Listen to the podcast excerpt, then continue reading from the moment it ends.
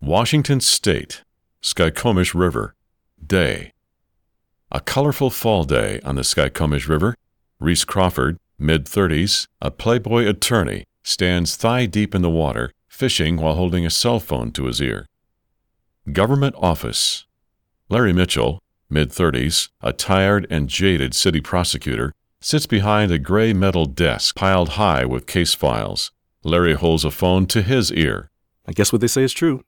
Six times a charm. Could be, but not this time.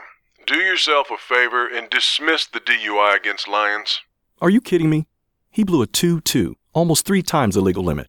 Larry frantically searches through the files on his desk. Reese calmly makes another cast, watching the tip of his float drift slowly downriver. Jury will never know that.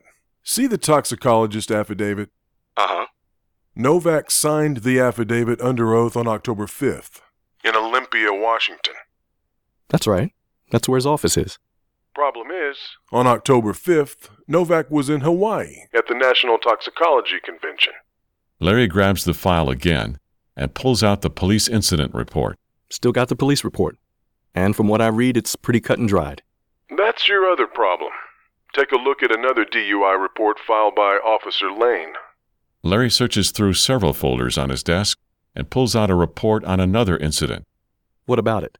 On or about blank, at blank hours, the suspect was traveling westbound on 124th Avenue Northeast in the city of Kirkland, County of King. Shit. They're all identical. I figure since we've known each other for what, eight years now, I'd let you dismiss this quietly. Or, We could have a full blown evidentiary hearing in open court.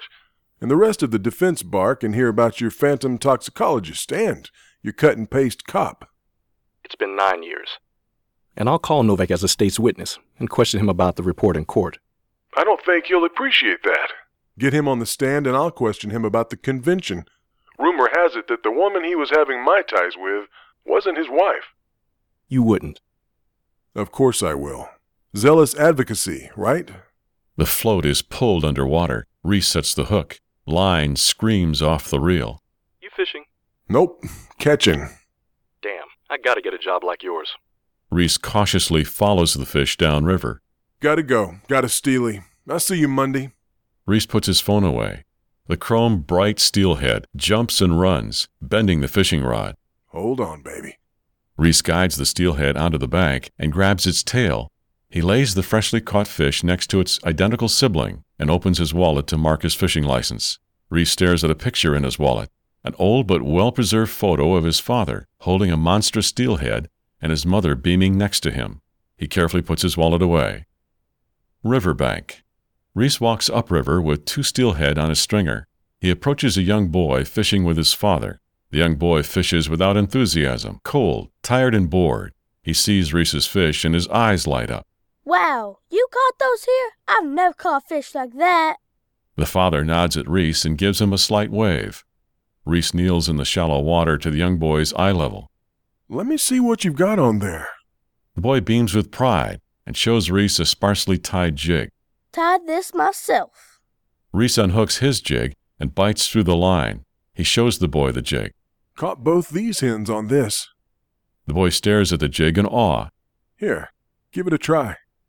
The boy gingerly takes the jig and hurriedly ties it to his line. Take your time. Do it right. You've got one shot at the steelhead. Make sure it's perfect. The boy offers Reese his jig. Reese takes it and smiles. Oh, thank you. Nice jig. I'll fish it when it's a bit more overcast.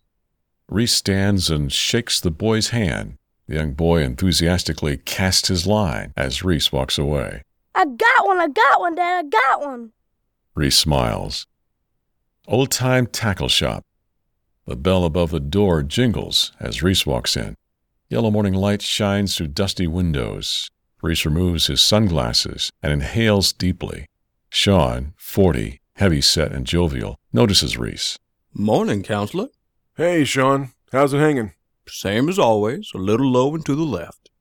Reese squats to look at fishing floats on the bottom shelf. His eyes catch a pair of shapely legs on the next aisle. He stands and looks over the shelf at Amanda Black, brunette, early 30s, wholesomely beautiful. Looking for something?